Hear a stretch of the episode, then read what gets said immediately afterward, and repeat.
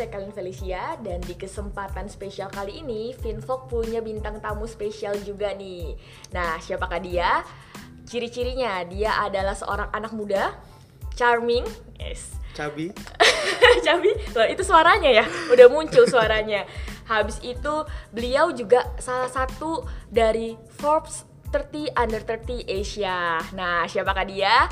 Langsung aja udah bersama saya di sini Yasa Singgi. Halo Kalin. Halo Yasa, apa kabar nih Yas? Baik. Baik ya. Oke, Yasa Singgi, boleh ceritain nggak nih ke temen-temen? Jadi Yasa Singgi ini adalah founder dari local brand. Nah, local brand apa sih Yas eh, yang lu jalankan yang menjadi bisnis lu dan gimana awal startnya? Jadi eh, pertamanya saya mulai bisnis dengan satu brand dulu namanya Men's Republic. Itu saya mulai lima tahun yang lalu. Eh, dan sekarang kita udah masuk tahun kelima. Di tahun kelima ini kita coba untuk bikin satu brand baru namanya Women's Republic. Jadi sekarang kita menyebut nama company kita itu The Republican karena Oke. kita udah punya udah punya dua brand dan ke depannya kita berencana untuk eh, nambah ke beberapa brand lainnya lagi. Oke. Eh, jadi The Republican ini adalah company yang menaungi visi ke depannya adalah menaungi banyak brand lokal dan kita mulainya dari Men's Republic lima tahun yang lalu tahun ini kita mulai Women's Republic Oke. dan mungkin soon kita akan bikin Republic Republic lainnya lagi. Eh, jadi mau Men's Republic ini goal besarnya ini lu mau menjadi marketplace untuk lokal lokal brand lebih gitu ya. Mungkin bukan marketplace tapi lebih kayak company yang menciptakan banyak brand-brand lokal untuk banyak segmen. Oh, jadi Gitu. tetap Men's Republic yang menciptakannya. Jadi jadi misalnya dari Republican ini eh, payung besar ya. Ada Men's Republic untuk Oke. fashion pria khususnya sepatu dengan segmen eh, middle. Lalu ada Women's Republic. Mungkin nanti kita bikin kita udah daftarin juga ada namanya Kids Republic. Oke. Jadi buat mungkin fashion buat anak-anak. Oke. Kita udah daftarin juga, udah patenin namanya Sport Republic. Hmm. Jadi mungkin nanti kita bakal bikin sportwear. Dan ke depannya kita akan bikin Republic Republic lainnya lagi. Kita ngelihat ada peluang apa sih yang misalnya segmen yang belum kita garap gitu. Mungkin nanti kita bikin buat cowok juga, tapi cowoknya bukan buat middle, tapi buat yang high yang end. high end-nya gitu. Atau mungkin nanti kita bikin yang low end-nya gitu. Jadi Oke, kita akan bikin banyak brand-brand lokal di bawah dari Republican ini dengan segmen yang masing-masing berbeda. Coba kemarin ini kita menjadikan Men's Republic itu sebagai prototipe awalnya. Oh, sebagai eh, lahan belajarnya saya gimana sih ngebangun dari awalnya, nge-scale bisnisnya sampai sekarang seperti apa. Pas saya udah tahu prosesnya, akan lebih gampang untuk bikin brand-brand yang lagi yang lain yang yang berikutnya. Oke, jadi Gitu. teman-teman ya Sasinggi ini salah salah satu seorang yang visioner ya. Visioner. Jadi terlihat tajam. dari mukanya agak tua sekarang. Oh gitu. Iya Yas, jadi gue apa dulu melihat vlognya Yasa itu dia masih kecil banget, mungkin masih, Masih- usia belasan. Kurus banget. Iya masih kurus banget dan sekarang udah berubah banget nih. Yasa ceritain dong eh, apa sih motivasi awal lu untuk start bisnis ini? Di mana waktu itu kan usia lu kalau nggak salah masih 19 tahun ya. Iya, iya. 19 tahun dan waktu itu beberapa tahun lalu kan eh, media sosial belum seperti sekarang, Iya. belum banyak motivasi-motivasi untuk entrepreneur. Iya. Apa yang mendorong seorang Yasa tinggi? Sayangnya waktu itu belum ada Finvox sih ya. Oke. Kalau ada Finvox kan pasti jadi satu media belajar. Bener, Cuma bener, karena bener, bener. ini diundang Finvox, jadi saya pengen cerita sedikit, agak panjang sedikit gak apa-apa ya Gak apa-apa, bebas. Karena, karena ini eh, cerita cerita saya ini agak berkaitan sama Pabong. Oh, I see. I Karena see. Pabong adalah orang salah satu yang eh, menginspirasi saya gitu. Jadi memang saya mulai company yang ini itu pada saat usia saya 19 tahun. Waktu itu masih semester 1 di Binus Mm. Jakarta. Cuma saya udah tertarik dengan dunia bisnis eh, jauh sebelum itu. Oh, Jadi mungkin Usia berapa tuh Yas? eh, empat tahun sebelumnya. Jadi dari usia 15 tahun tuh saya udah udah punya minat khusus untuk Bisnis. untuk bisnis. Oke. Kenapa awalnya mulai? Eh, kalau dilihat dari pertama kali banget sebenarnya semuanya karena papa saya. Jadi papa saya pada saya usia 15 tahun, eh, saya cerita background keluarga, saya anak ketiga dari tiga bersaudara. Eh, pas saya usia 15 tahun waktu itu kakak saya, saya waktu itu SMP 3, usia 15, kakak saya baru aja lulus SMA waktu itu.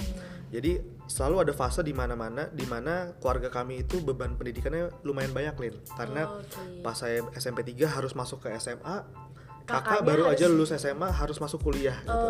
Oke. Jadi di selama satu tahun itu beban pendidikannya bisa double gitu kan, karena uang pangkal masuk SMA, itu barengan. kakak saya kedua baru masuk kuliah barengan, jadi harus eh, lumayan banyak pendidikan yang dikeluarkan. Oke. Nah di tahun yang sama papa saya kena serangan jantung waktu itu pertama kalinya. Jadi papa saya ada tiga penyempitan pembuluh darah. Dokter mendiagnosa papa saya harus menjalani operasi pasang ring. Oke. Nah, karena eh, keluarga saya sebenarnya nggak dari keluarga yang susah, tapi juga da- bukan dari keluarga yang yang kaya gitu. Jadi just oke aja Ya, gitu. Oke lah. Kelas untuk- menengah biasa-biasa banget gitu. Tapi karena pada saat itu beban pendidikan cukup banyak kan untuk biaya saya dan kakak saya, ditambah waktu itu papa saya sakit kena serangan jantung harus operasi. Jadi uang operasinya ini kurang. Oh. Karena uangnya ini udah kepake untuk uang saya dan kakak saya sekolah, uang pangkal ya. uang pangkal. Nah, jadi waktu itu papa saya rela tidak operasi Oke. karena uangnya udah kepake untuk saya dan kakak saya. Akhirnya nggak operasi. Akhirnya nggak operasi, mencari eh, seperti Chinese medicine lah, Hmm. obat tradisional gitu. Hmm, hmm, hmm, hmm. Di situ saya mendapatkan tamparan pertama dalam hidup, Oh. gitu. Jadi yang awalnya saya juga tidak punya tujuan hidup, saya nggak pernah kepikiran saya mau jadi apa. Tapi karena kejadian itu saya jadi mulai mikir, wah ternyata eh, apa namanya, saya nggak boleh gini-gini aja gitu. Iya, iya. Karena waktu itu saya mulai mikir gini Lin, saya anak ketiga dari tiga bersaudara, orang tua saya itu harus eh, kerja melewati masa pensiunnya dia sampai saya selesai kuliah. Oh, karena Gitu. eh, waktu itu kondisinya orang tua ini eh, bekerja di bekerja. suatu perusahaan. Orang tua saya dua-duanya karyawan. Oke. Jadi saya mikir wah gila kasihan banget ya. Saya gitu nih kalau sampai saya selesai kuliah, orang tua itu udah lewat masa pensiun dan harus kerja. Oh iya. gitu. Jadi saya mikir oke, gue berarti harus mulai cari uang sendiri dari Hmm. sekarang. Waktu itu saya masih SMP 3 baru naik SMA 1 nggak tahu juga mau ngapain. Akhirnya saya dan kakak saya bertekad untuk kita tidak minta uang jajan lagi sama orang tua. Oh, di padahal masih SMA tuh. dari SMA 1 waktu itu eh, kita hanya dibeli uang SPP sekolah saya hanya dibeli uang SPP sekolah tapi uang jajan uang beli buku uang study tour semuanya saya biayai dengan uang saya sendiri Gimana dapat dari mana ya? Oh, nah apa yang menginspirasi juga salah satunya eh, untuk saya bekerja dari muda jadi saya beruntung juga makanya saya sangat berterima kasih sama papa saya papa saya itu orang yang sangat suka beli buku Hmm, oke nah oke. satu hari papa saya beli satu buku Oke. di mana buku tersebut ada audio CD gratis ya Heeh. disetel di mobil papa saya Oke. Jadi waktu saya naik mobil sama papa saya, papa saya setel eh, apa namanya audio CD tersebut. Mm-mm. Terus audio CD saya masih ingat banget suaranya kayak gini kurang lebih. Eh, Selamat datang di audio, saya lupa ya audio apa, Eh. audio CD eh, Financial Freedom atau saya lupa juga Financial Freedom atau Unlimited Wealth Heeh. by Bong Chandra gitu. Oke, oke, oke. Jadi di situ oke. ceritanya itu kayaknya suara Ci Christine waktu itu. Oh, seru nih, seru nih. Ini suara oke. itu kayaknya oke. kayaknya ya kalau saya nggak salah ya Ah, suaranya kayaknya ah. mirip Ci Christine jadi ah. saya dengerin saya bilang ini apa nih pak gitu ini papa beli buku eh, judul Unlimited Wealth 17 hari mencapai kebebasan finansial. Oh, iya, Iya kan gitu kan? Judulnya ini ya. iya judulnya sangat luar biasa gitu kan. Wajir keren banget. Terus dapat audio CD-nya saya dengerin wih keren ya. Saya baru pertama kali gitu apa namanya dengar eh, hal yang berbau-bau motivasi bisnis gitu baru pertama kali. Saya bilang wah ini keren banget keren banget. Saya mau lihat bukunya dong gitu kan. Hmm. nyampe rumah saya baca bukunya wah disuruh baca 17 hari katanya. Satu- setiap satu bab berhenti dulu. Bodo amat saya baca. Oh, lu selesaiin ya, lu gak ikutin langsung gue ya? baca sampai 17 hari tuh gue gue jadi satu hari gitu kan. Oke. karena saking bagus wah ya, keren keren keren keren. Terus pembicaranya waktu itu eh, si si Pak Bung Chandra masih muda banget. Iya, mungkin masih oke. umur 23 gitu ya 23 23an saya bilang wah gila ini keren banget ya. Waktu itu saya umur 16 saya pikir gimana caranya supaya umur 23 bisa Bisa jadi seperti sukses seperti Pak beliau. Bung kan. Oke. punya pikiran seperti itu punya wah pokoknya keren banget akhirnya dari situ saya mulai terinspirasi untuk bekerja Nah, pertanyaan kedua nih Yas. Eh, Eh, kalau misalkan merintis bisnis di awal kan pasti kita semua tahu ya merintis itu tidak mudah Hmm. pasti banyak hambatan trial and Hmm, error hmm, dan lain iya. sebagainya nah ketika lu merintis ini kan mm, lu masih kuliah semester 1 kan iya. Gimana lu memanage itu semua gitu? Maksudnya waktu dapat masalah nih misalnya tapi kayak sambil kuliah dan Hmm. banyak lain sebagainya. Gimana seorang Yasa Hmm. menyikapi itu? Jadi eh, pertama harus pintar-pintar memanfaatkan absen di kuliah. Oke. Jadi ya dapat absen berapa pokoknya kita maksimalin gitu. Oke oke oke oke. Tapi eh, pertama saya merasa saya mengambil kuliah di jurusan yang eh, tidak begitu bikin saya kerepotan gitu Lin. Oke. jadi mungkin saya pikir kalau saya ambil kuliahnya di IT atau saya ambil kuliah di accounting yang menurut saya bukan gue banget Heeh. mungkin saya akan keteteran gitu. Dan terbebani ya. Terbebani. Tapi saya ambil jurusan kuliah yang menurut saya masih nyambung sama saya Ilkom Eh, jadi saya merasa kuliah saya itu tidak begitu membebani bisnis saya. Oke. dan memang waktu itu saya waktu saat waktu berbisnis sambil kuliah saya punya prinsip eh, tetap memang nomor satu bisnis nomor dua kuliah Oke, jadi udah kebalik tuh ya Kebalik. prioritasnya. nah saya saya harus jelaskan ini Uh-uh. supaya nanti teman-teman yang mendengar terutama anak kuliahan gak salah tangkap Iya, oke, boleh boleh. Kenapa saya punya prinsip seperti itu? Karena waktu itu saya kuliah itu bisa bayarnya dari bisnis saya. Oh, Jadi karena kalau- sudah membiayai kuliah sendiri. Iya, jadi Oke, kalau saya oke. tidak fokus di bisnis, saya tidak bisa bayar uang kuliah. Oke. Tapi kalau teman-teman kuliahnya masih dibayar orang tua, berarti teman-teman harus kuliah nomor satu, bisnisnya nomor dua, Iya, gitu. iya, Jadi iya. jangan salah tangkap, wah katanya si Yasa bisnis nomor satu, oke gue kuliah belakangan gitu. Iya, iya, harus iya, lihat iya. dari latar belakang masing-masing. Betul. Waktu itu latar belakang saya adalah saya harus berbisnis, kalau enggak saya nggak bisa kuliah. Oke. Jadi tetap nomor satu saya bisnis, nomor dua kuliah. Tapi tetap Tapi saya punya prinsip nggak boleh sampai ngulang Mm-mm. dan Oh, saya harus tetap lulus dengan cum laude gitu. Oke. Itu prinsip saya waktu itu. Jadi eh, saya berusaha semaksimal mungkin absen saya nggak ada yang jebol, Mm-hmm, eh, ujian saya masih bagus nggak ada yang dapet C, eh, bisa lulus cum laude gitu. Nah mungkin juga karena eh, satu saya di fakultas yang menurut saya masih nyambung dengan saya, Oh, ya. saya nggak berasa begitu berat menjalaninya. Yang kedua saya juga punya prinsip dalam bisnis untuk membangun tim.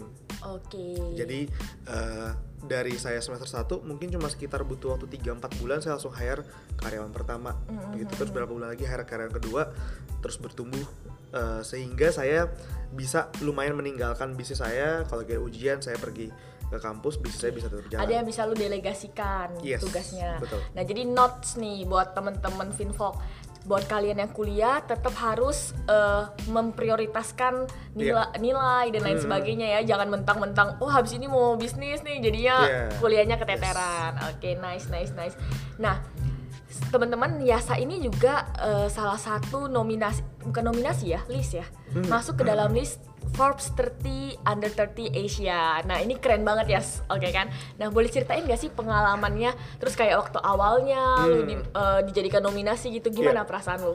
Oke, ini saya agak panjang lagi nih Lin. Gak apa-apa, gak apa-apa, gak. Takutnya Kita- nanti podcastnya terlalu panjang Nggak, gimana nih? Kita senang mendengarkan kisah inspiratif gitu. Oke, jadi ini ceritanya memang eh, ke Forbes itu agak unik banget. Mm. Pertama, eh, kalau yang setahu saya, saya kan masuk Forbes itu tahun 2016.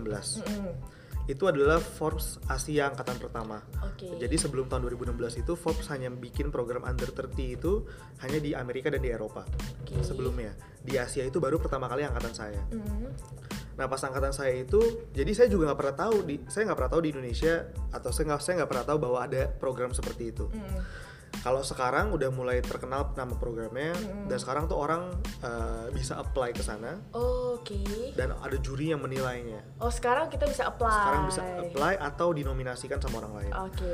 Tapi pas zaman saya itu tidak ada program apply dan tidak ada program menominasikan juga. Hmm. Jadi si Forbes ini yang datang sendiri ke Indonesia, ada beberapa tim surveinya, dia yang survei dan dia yang memilih secara langsung. Oke, wow keren banget nih. Jadi saya nggak pernah apply apa-apa, saya nggak pernah daftar dan saya tidak pernah punya harapan masuk sana. Bahkan bermimpi pun juga nggak berani.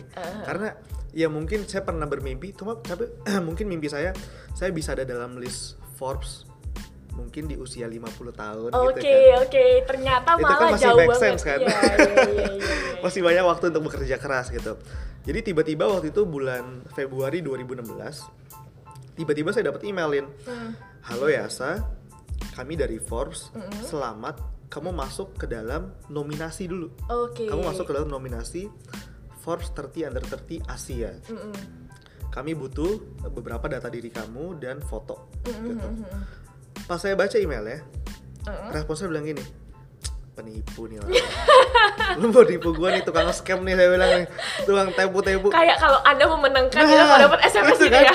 kan kita sering dapat email ya gua dari Arab Saudi dari Dubai gua Iya, punya iya, iya, iya. eh, uang investment berapa ribu dolar Iya iya iya iya iya. Gua lu eh, apa namanya mau gak gitu kan segera Iya. kontak gua gitu gitu Mm-mm. atau kadang ada juga kan penghargaan penghargaan bisnis yang agak bodong kan Iya, iya, jadi iya. ya kamu mau mendapatkan penghargaan ini silakan bayar sekian sekian Iya sekian bener sekian bener bener bener. Itu bukan penghargaan ya. Nah, pas saya lihat itu, saya bilang gini, gue kagak mungkin masuk Forbes jadi ini penipuan Oke, oke. email pertamanya itu saya delete Emang emang eh, judul emailnya? judul emailnya congratulations gitu Oke, congratulations uh, you are the nomination for Forbes 30 under 30 Oke, oke, oke. saya oke, bilang ini penipuan saya delete akhirnya email Uh-uh. saya delete nggak Terus? mungkin saya bilang nggak mungkin gue masuk Forbes gitu kan Unik ya, yayasannya unik. saya cuekin aja tuh email tuh terus Uh-uh. beberapa minggu kemudian dapat email lagi Heeh. Kapan nih fotonya gitu? jadi kayak memfollow up gitu loh Iya. terus saya cek lagi email yang berikutnya yang udah saya delete itu saya pikir beneran kali ya saya mulai sedikit berpikir positif gitu Oh kan iya iya iya iya. beneran kali ya Eh, ya udahlah gue nggak dimintain duit ini Iya. Iya kan Oke. nggak diminta nomor kartu kredit cuma dimintain foto doang gitu kan Mm. ya udah nothing tulus aja Heeh. saya kirimlah foto terbaru saya Oke. yang lagi kurus-kurusnya Oke. Kayaknya gue ambil tuh dari Google ya foto itu ya. lagi kurus-kurus lagi ganteng-gantengnya saya kirim udah saya nggak mengexpect apa-apa Oke oke. terus sekitar bulan Maret atau April saya eh, tem punya teman namanya Karlin Karin Daryanto Hmm.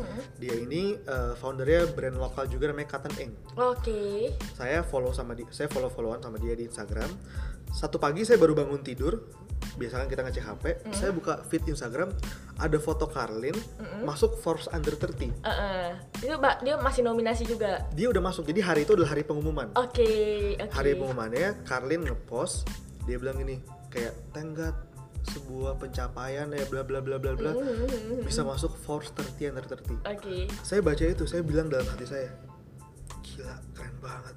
Heeh. suatu saat gue harus bisa seperti lu Karlin gitu kan saya bilang dalam diri saya kayak saya like saya bilang congrats Karlin gitu ya. Saya bilang gila keren banget. Heeh. udah saya taruh handphone saya saya ke kamar mandi saya kencing saya mandi. Pas saya lagi kencing saya lagi mandi lagi boker gitu kan saya lagi merendung. Saya mikir perasaan gue kayaknya kemarin ada yang hubungin gue juga deh. Ini pede nih langsung sosok pede kan. Jangan-jangan gue masuk juga gitu kan. Eh, terus terus terus. nggak ada salahnya ngecek gitu kan saya Iya. buru-buru mandi. Eh, saya buka laptop. Ada email. Oh, emailnya ada emailnya. uh, congratulations Yasa. You are the first Forbes 30 under 30 Asia. Wow, terus lu kaget dong, lu kayak happy banget saya masih dong. ini penipuan apa masih bingung. ya? penipuan apa enggak Jadi lu masih eh, berprasangka buruk. masih skeptis. Karena Oke, itu oke, self esteem gue terhadap gue di buruk banget kan. Maksudnya gue berpikir kayak gue siapa ya? gitu loh. Oke, oke. brand lokal gue juga baru 2 tahun. Oke. terus waktu itu ya ampun kita juga kantor kita masih buluk banget. Masih buluk karyawan cuma sekitar lima orang.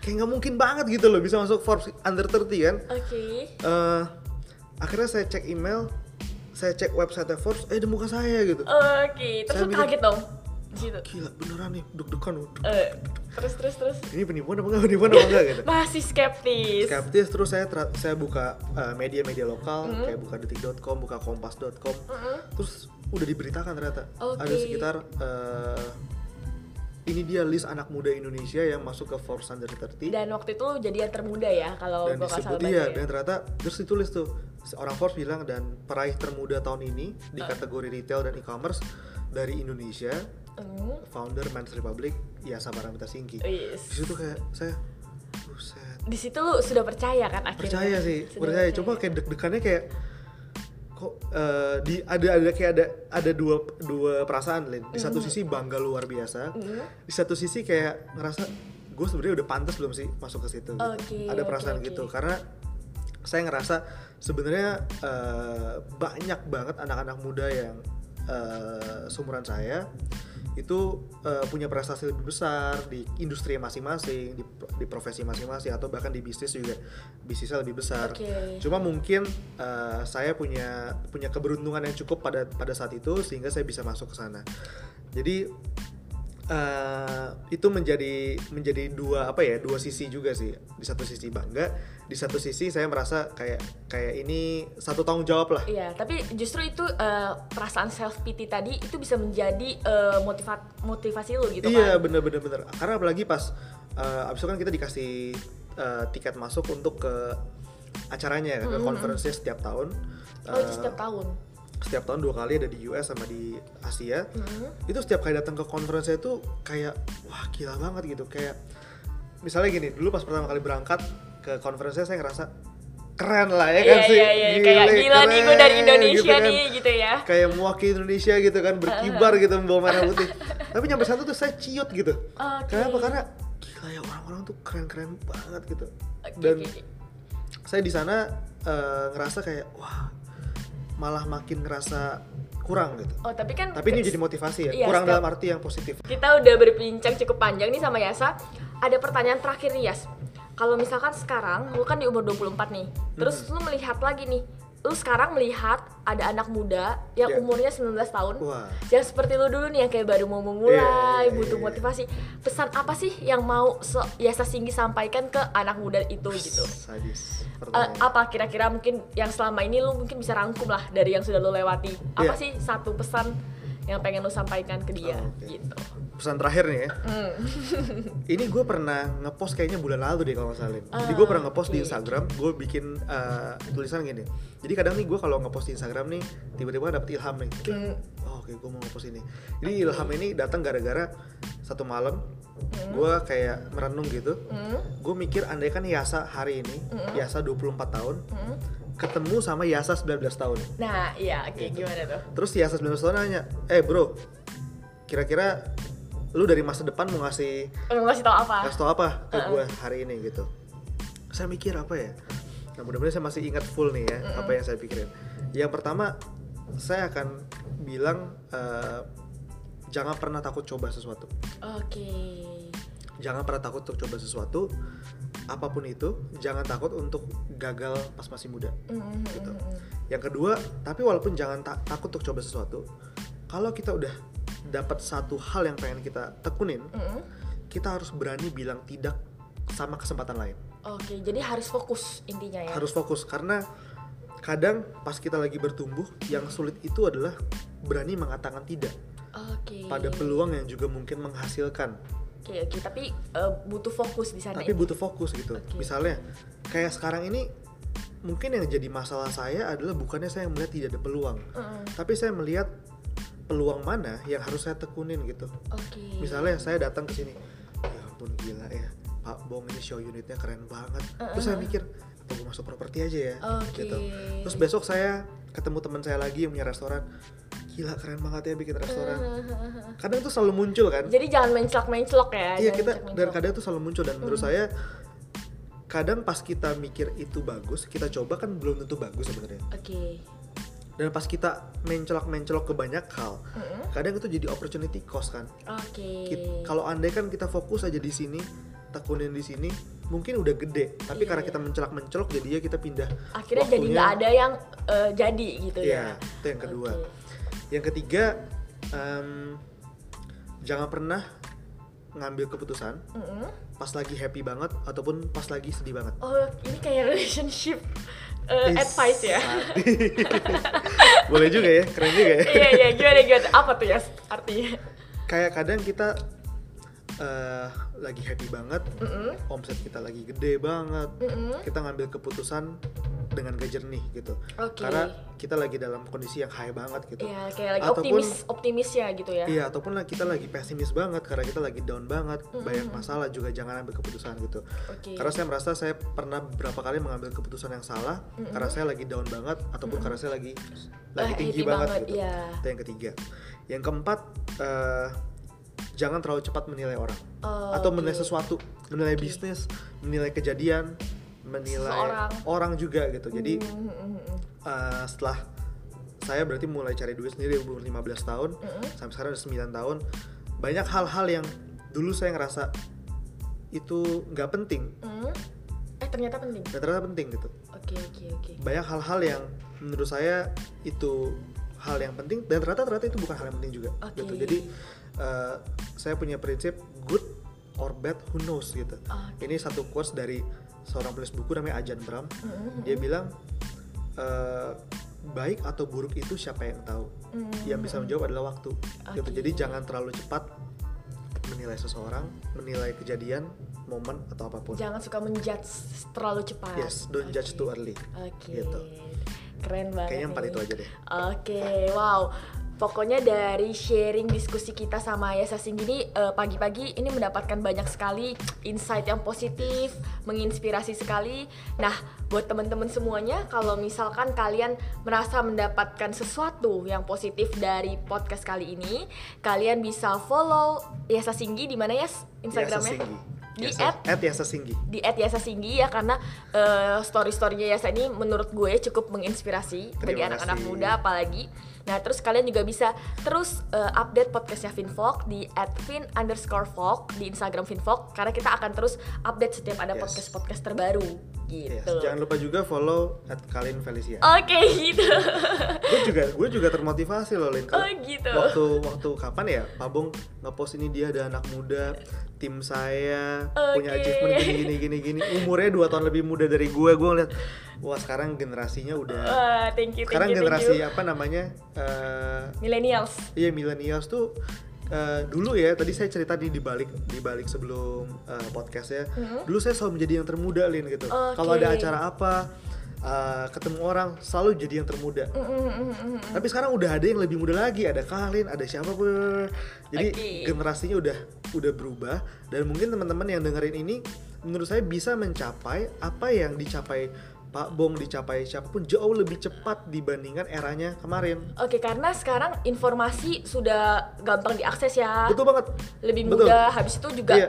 eh, apa apa pun tuh ada di internet Yes, yang bisa kita yes, dapat yes. asalkan kita mau belajar Iya. gitu Waktu saya umur 15 tahun, media belajar saya ya dari buku sama paling dari internet gitu. Tapi Oke. internetnya juga kayak ngacak, harus Google gitu harus ya Google gitu kan.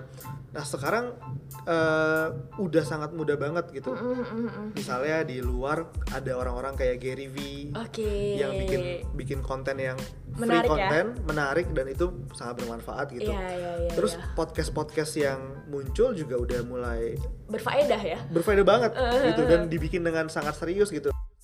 Dulu ya saya masih ingat kalau mau nungguin eh, mau nungguin belajar dari Pak Bong itu harus nungguin seminarnya. oke oke kalau sekarang udah bisa tinggal follow at Bung Chandra Iya dulu dengerin nih eh, kapan ya Pak Bong ada seminar lagi ada financial freedom di ICC Kemayoran. Terus kemarin berapa tahun lalu ada Eken ya di, Iya. di Pullman. Jadi eh, kita harus nunggu ketemu orangnya langsung. Sekarang Iya. kalau orang-orangnya langsung bikin media yang bisa sharing kayak gini itu udah wah itu kelebihan yang Oke. Luar biasa sekali. Oke, terima kasih ya Sa untuk waktunya pagi hari Thank ini. you, Kali. Terima kasih banyak. Kita dapat banyak banget manfaat dan see you next time. See you. Oke. You.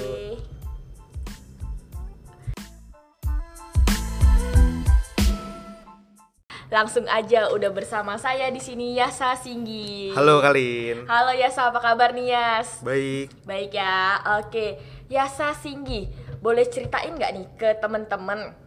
Jadi Yasa Singgi ini adalah founder dari local brand. Nah, local brand apa sih Yas eh, yang lu jalankan yang menjadi bisnis lu dan gimana awal startnya? Jadi eh, pertamanya saya mulai bisnis dengan satu brand dulu namanya Men's Republic. Itu saya mulai lima tahun yang lalu. Eh, dan sekarang kita udah masuk tahun kelima. Di tahun kelima ini kita coba untuk bikin satu brand baru namanya Women's Republic. Jadi sekarang kita menyebut nama company kita itu The Republican karena Oke. kita udah punya udah punya dua brand dan ke depannya kita berencana untuk eh, nambah ke beberapa brand lainnya lagi. Oke. Eh, jadi The Republican ini adalah company yang menaungi visi ke depannya adalah menaungi banyak brand lokal dan kita mulainya dari Men's Republic lima tahun yang lalu tahun ini kita mulai Women's Republic Oke. dan mungkin soon kita akan bikin Republic Republic lainnya lagi. Eh, jadi mau Men's Republic ini goal besarnya ini lu mau menjadi marketplace untuk lokal lokal brand lebih gitu ya.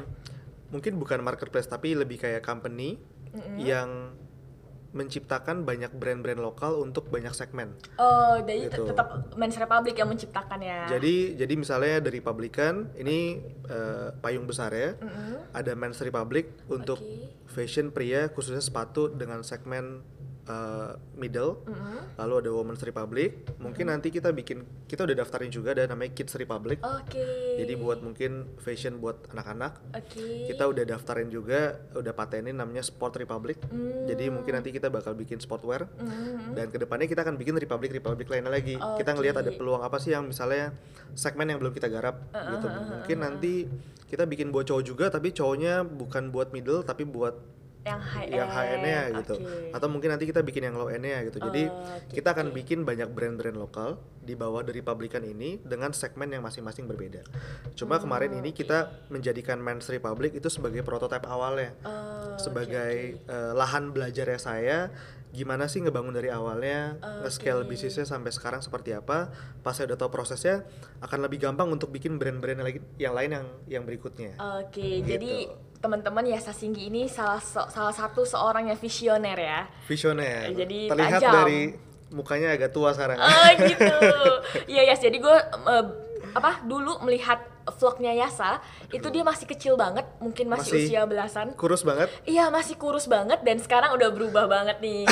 ya saya ceritain dong eh, apa sih motivasi awal lu untuk start bisnis ini? Mhm. Di mana waktu itu kan usia lu kalau nggak salah masih 19 tahun ya? Iya, iya. 19 tahun dan waktu itu beberapa tahun lalu kan eh, media sosial belum seperti sekarang, Iya. belum banyak motivasi-motivasi untuk entrepreneur. Iya. Apa yang mendorong seorang Yasa Pasti. Singgi? Saya waktu itu belum ada Finvox sih ya. Oke. Kalau ada Finvox kan pasti jadi satu media belajar. Bener, Cuma bener, karena bener, bener. ini diundang Finvolk, jadi saya pengen cerita sedikit, agak panjang sedikit gak apa-apa ya Gak apa-apa, bebas. Karena, karena ini eh, cerita cerita saya ini agak berkaitan sama Pak Bong. Oh, gitu. I see, I Karena Pak see. Bong adalah orang salah satu yang eh, menginspirasi saya Oke. gitu. Jadi memang saya mulai company yang ini itu pada saat usia saya 19 tahun. Waktu itu masih semester 1 di Binus Mm. Jakarta. Cuma saya udah tertarik dengan dunia bisnis eh, jauh sebelum itu. Oh, Jadi mungkin Usia berapa tuh Yas? empat tahun sebelumnya. Jadi dari usia 15 tahun tuh saya udah udah punya minat khusus untuk Bisnis. untuk bisnis. Oke. Kenapa awalnya mulai? eh kalau dilihat dari pertama kali banget sebenarnya semuanya karena papa saya. Jadi papa saya pada saya usia 15 tahun, eh, saya cerita background keluarga, saya anak ketiga dari tiga bersaudara. Eh, pas saya usia 15 tahun waktu itu kakak saya, saya waktu itu SMP 3, usia 15, kakak saya baru aja lulus SMA waktu itu. Jadi selalu ada fase di mana-mana di mana keluarga kami itu beban pendidikannya lumayan banyak, Lin. Karena Oke. pas saya SMP 3 harus masuk ke SMA, Kakaknya kakak baru aja harus- lulus SMA harus masuk kuliah gitu. Oke. Jadi di selama satu tahun itu beban pendidikannya bisa double gitu kan, karena uang pangkal masuk SMA, itu barengan. kakak saya kedua baru masuk kuliah barengan, jadi harus eh, lumayan banyak pendidikan yang dikeluarkan. Oke. Nah di tahun yang sama papa saya kena serangan jantung waktu itu pertama kalinya. Jadi papa saya ada tiga penyempitan pembuluh darah. Dokter mendiagnosa papa saya harus menjalani operasi pasang ring. Oke. Nah, karena eh, keluarga saya sebenarnya nggak dari keluarga yang susah, tapi juga da- bukan dari keluarga yang yang kaya gitu. Jadi just oke aja Iya, gitu. Oke lah. Kelas untuk- menengah biasa-biasa banget gitu. Tapi karena pada saat itu beban pendidikan cukup banyak kan untuk biaya saya dan kakak saya, ditambah waktu itu papa saya sakit, kena serangan jantung, harus operasi. Jadi uang operasinya ini kurang. Oh. Karena uangnya ini udah kepake untuk uang saya dan kakak saya sekolah. uang pangkal ya. Uang pangkal. Nah, jadi waktu itu papa saya rela tidak operasi Oke. karena uangnya udah kepake untuk saya dan kakak saya. Akhirnya nggak operasi. Akhirnya nggak operasi, mencari eh, seperti Chinese medicine lah, obat tradisional gitu. Di situ saya mendapatkan tamparan pertama dalam hidup, gitu. Jadi yang awalnya saya juga tidak punya tujuan hidup, saya nggak pernah kepikiran saya mau jadi apa. Tapi karena kejadian itu saya jadi mulai mikir, wah ternyata eh, apa namanya, saya nggak boleh gini-gini aja gitu. Iya, iya. Karena waktu itu saya mulai mikir gini Lin, saya anak ketiga dari tiga bersaudara, orang tua saya itu harus eh, kerja melewati masa pensiunnya dia sampai saya selesai kuliah. Oh, karena Gitu. eh, waktu itu kondisinya orang tua ini eh, bekerja di bekerja. suatu perusahaan. Orang tua saya dua-duanya karyawan. Oke. Jadi saya mikir wah gila kasihan banget ya. Saya gitu nih kalau sampai saya selesai kuliah, orang tua itu udah lewat masa pensiun dan harus kerja. Oh ya. gitu. Jadi saya mikir oke, gue berarti harus mulai cari uang sendiri dari Hmm. sekarang. Waktu itu saya masih SMP 3 baru naik SMA 1, nggak tahu juga mau ngapain. Akhirnya saya dan kakak saya bertekad untuk kita tidak minta uang jajan lagi sama orang tua. Oh, di padahal masih SMA tuh. dari SMA 1 waktu itu eh, kita hanya dibiayai uang SPP sekolah saya hanya dibiayai uang SPP sekolah tapi uang jajan uang beli buku uang study tour semuanya saya biayai dengan uang saya sendiri Gimana dapat dari mana ya? Oh, jajan? nah apa yang menginspirasi juga salah satunya eh, untuk saya bekerja dari muda jadi saya beruntung juga makanya saya sangat berterima kasih sama papa saya papa saya itu orang yang sangat suka beli buku Hmm, oke nah oke. satu hari papa saya beli satu buku Oke. di mana buku tersebut ada audio CD gratis ya. Heeh. Disetel di mobil papa saya. Oke. Jadi waktu saya naik mobil sama papa saya, papa saya setel eh, apa namanya audio CD tersebut. Mm-mm. Terus audio CD saya masih ingat banget suaranya kayak gini kurang lebih. Eh, Selamat datang di audio, saya lupa ya audio apa. Eh. Audio CD eh, Financial Freedom atau saya lupa juga Financial Freedom atau Unlimited Wealth Heeh. by Bung Chandra gitu. Oke, oke, oke. Jadi oke. cerita itu kayaknya suara Ci Christine waktu itu. Oh, seru nih, seru nih. Ini suara itu kayaknya kayaknya ya kalau saya nggak salah ya. Ah, Suaranya kayaknya mirip Ci Christine. Jadi ah. saya dengerin, saya bilang ini apa nih Pak gitu. Ini Papa beli buku eh, judulnya Unlimited Wealth eh, 17 hari mencapai kebebasan finansial. Oh, iya, Iya kan gitu kan. Judulnya ini ya. Iya judulnya sangat luar biasa gitu kan Wah anjir keren banget Terus dapat audio CD-nya saya dengerin Wih keren ya Saya baru pertama kali gitu Apa namanya dengar uh, hal yang berbau-bau motivasi bisnis Oke. gitu baru pertama kali Saya Oke. bilang wah ini keren banget keren banget Saya mau lihat bukunya dong gitu kan Mhm. Nyampe rumah saya baca bukunya Wah disuruh baca 17 hari katanya Satu- Setiap satu bab berhenti dulu Bodoh amat saya baca Oh, selesaiin ya, lu gak ikutin langsung gue ya? baca sampai 17 hari tuh gue gue jadi satu hari gitu kan Oke. karena saking bagus wah iya, keren keren keren keren terus pembicara waktu itu eh, si si Pak Bung Chandra ini masih muda banget Iya, mungkin masih oke. umur 23 gitu ya 23 23an saya bilang wah gila ini keren banget ya waktu itu saya umur 16 saya pikir gimana caranya supaya umur 23 bisa Bisa jadi seperti sukses seperti Pak Bung beliau. kan. Oke. punya pikiran seperti itu punya wah pokoknya keren banget akhirnya dari situ saya mulai terinspirasi untuk bekerja Nah, pertanyaan kedua nih Yas. Eh, Eh, kalau misalkan merintis bisnis di awal kan pasti kita semua tahu ya merintis itu tidak mudah Hmm. pasti banyak hambatan trial and Hmm, error hmm, dan lain iya. sebagainya nah ketika lu merintis ini kan mm, lu masih kuliah semester 1 kan? Iya. Gimana lu memanage itu semua gitu? Maksudnya waktu dapat masalah nih misalnya tapi kayak sambil kuliah dan Hmm, banyak lain sebagainya. Gimana seorang Yasa Hmm. menyikapi itu? Jadi eh, pertama harus pintar-pintar memanfaatkan absen di kuliah. oke. Jadi ya, dapat absen berapa pokoknya kita maksimalin gitu. oke oke oke oke oke. Tapi eh, pertama saya merasa saya mengambil kuliah di jurusan yang eh, tidak begitu bikin saya kerepotan gitu, Lin. Oke. Jadi mungkin saya pikir kalau saya ambil kuliahnya di IT atau saya ambil kuliah di accounting yang menurut saya bukan gue banget, Heeh. mungkin saya akan keteteran gitu. dan terbebani ya terbebani tapi saya ambil jurusan kuliah yang menurut saya masih nyambung sama saya Mm-hmm, Ilkom Eh, jadi saya merasa kuliah saya itu tidak begitu membebani bisnis saya Oh, dan memang waktu itu saya waktu saat waktu berbisnis sambil kuliah saya punya prinsip eh, tetap memang nomor satu bisnis nomor dua kuliah Oke, jadi udah kebalik tuh ya Kebalik. prioritasnya. nah saya saya harus jelaskan ini Uh-uh. supaya nanti teman-teman yang mendengar terutama anak kuliahan gak salah tangkap Iya, oke, boleh boleh. Kenapa saya punya prinsip seperti itu? Karena waktu itu saya kuliah itu bisa bayarnya dari bisnis saya. Oh, Jadi karena kalau- sudah membiayai kuliah sendiri. Iya, jadi Oke, kalau saya oke. tidak fokus di bisnis, saya tidak bisa bayar uang kuliah. Oke. Tapi kalau teman-teman kuliahnya masih dibayar orang tua, berarti teman-teman harus kuliah nomor satu, bisnisnya nomor dua. Iya, gitu. iya, jadi iya. jangan salah tangkap, wah katanya si Yasa bisnis nomor satu, oke gue kuliah belakangan gitu. Iya, iya, harus iya, lihat iya. dari latar belakang masing-masing. Waktu itu latar belakang saya adalah saya harus berbisnis, kalau enggak saya nggak bisa kuliah. Oke. Jadi tetap nomor satu saya bisnis, nomor dua kuliah.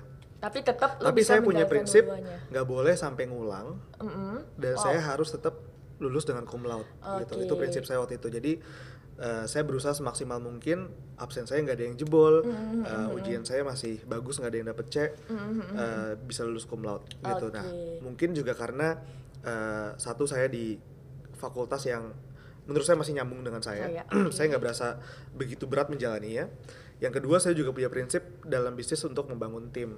Oke. Jadi eh, dari saya semester 1 mungkin cuma sekitar butuh waktu 3-4 bulan saya langsung hire karyawan pertama gitu terus berapa bulan lagi hire karyawan kedua terus bertumbuh eh, sehingga saya bisa lumayan meninggalkan bisnis saya kalau kayak ujian saya pergi ke kampus bisnis saya bisa tetap jalan. ada yang bisa lu delegasikan Yes, tugasnya. betul. Nah, jadi notes nih buat temen-temen Finvok, buat kalian yang kuliah tetap harus eh, memprioritaskan nilai, Iya. nilai dan lain sebagainya ya. Jangan mentang-mentang, oh habis ini mau bisnis nih, jadinya Iya. kuliahnya keteteran. Oke, nice, nice, nice. Nah, teman-teman Yasa ini juga eh, salah satu nominasi bukan nominasi ya, list ya. Hmm. Masuk ke dalam list Forbes 30 Under 30 Asia. Nah, ini keren banget ya, oke kan? Nah, boleh ceritain gak sih pengalamannya? Terus kayak waktu awalnya lu di- eh, dijadikan nominasi gitu, gimana Hmm. Iya. perasaan lu? Oke, ini saya agak panjang lagi nih, Lin. Nggak apa-apa, ya? nggak apa-apa. Takutnya Kita- nanti podcastnya terlalu panjang Nggak, gimana nih? Kita senang mendengarkan kisah inspiratif gitu. Oke, jadi ini ceritanya memang uh, ke Forbes itu agak unik banget. Mm-mm. Pertama, uh, kalau yang setahu saya, saya kan masuk Forbes itu tahun 2016. Mm-mm. Itu adalah Forbes Asia angkatan pertama. Oke. Jadi sebelum tahun 2016 itu Forbes hanya bikin program under 30 itu hanya di Amerika dan di Eropa. Oke. Sebelumnya di Asia itu baru pertama kali angkatan saya. Mm. Nah pas angkatan saya itu, jadi saya juga nggak pernah tahu di, saya nggak pernah tahu di Indonesia atau saya nggak saya nggak pernah tahu bahwa ada program seperti itu. Mm. Kalau sekarang udah mulai terkenal nama programnya dan sekarang tuh orang eh, bisa apply ke sana Oke. dan ada juri yang menilainya. Oh, sekarang kita bisa apply. Sekarang bisa apply atau dinominasikan sama orang lain. Oke. Tapi pas zaman saya itu tidak ada program apply dan tidak ada program menominasikan juga. Hmm. Jadi si Forbes ini yang datang sendiri ke Indonesia, ada beberapa tim surveinya, dia yang survei dan dia yang memilih secara langsung. Oke, wow, keren banget nih. Jadi saya nggak pernah apply apa-apa, saya nggak pernah daftar dan saya tidak pernah punya harapan masuk sana. Bahkan Iya. bermimpi pun juga nggak berani. Uh-huh. Karena ya mungkin saya pernah bermimpi, cuma tapi mungkin mimpi saya saya bisa ada dalam list Forbes mungkin di usia 50 tahun Oke, gitu kan. oke. Ternyata Itu malah kan masih jauh make banget. sense kan? Iya, iya, iya, iya, iya. Masih banyak waktu untuk bekerja keras gitu. Jadi tiba-tiba waktu itu bulan Februari 2016 tiba-tiba saya dapat emailin. Hmm. Halo Yasa, kami dari Forbes. Selamat kamu masuk ke dalam nominasi dulu. Oke. Kamu masuk ke dalam nominasi Forbes 30 Under 30 Asia. Mm-mm. Kami butuh beberapa data diri kamu dan foto Mm-mm, gitu. mm-mm. Pas saya baca emailnya, Mm-mm. responsnya bilang gini, "Cek, penipu nih orang. Lu mau tipu gua nih tukang scam nih saya bilang nih, tukang tepu-tepu. Kayak kalau Anda memenangkan kita kalau dapat SMS itu gitu kan. ya. Kan kita sering dapat email ya. Gua dari Arab Saudi, dari Dubai. Gua Iya, punya iya, iya, iya. eh, uang investment berapa ribu dolar. Iya, iya, iya, iya, iya. Gua lu juga. eh, apa namanya mau gak gitu kan segera Iya. kontak gua gitu gitu atau kadang ada juga kan penghargaan penghargaan bisnis yang agak bodong kan Iya, iya, jadi ya iya. Kamu mau mendapatkan penghargaan ini silakan bayar sekian sekian Iya, sekian bener, sekian bener, gitu. bener, bener. Itu bukan penghargaan ya. nah pas saya lihat itu saya bilang gini gua kagak mungkin masuk Forbes jadi ini penipuan Oke, oke. email pertama itu saya delete Emang emang eh, judul emailnya? judul emailnya congratulations gitu Oke, congratulations uh, you are the nomination for Forbes 30 under 30 Oke, oke, oke, oke. Bilang ini penipuan, saya delete akhirnya email. Heeh. Saya delete.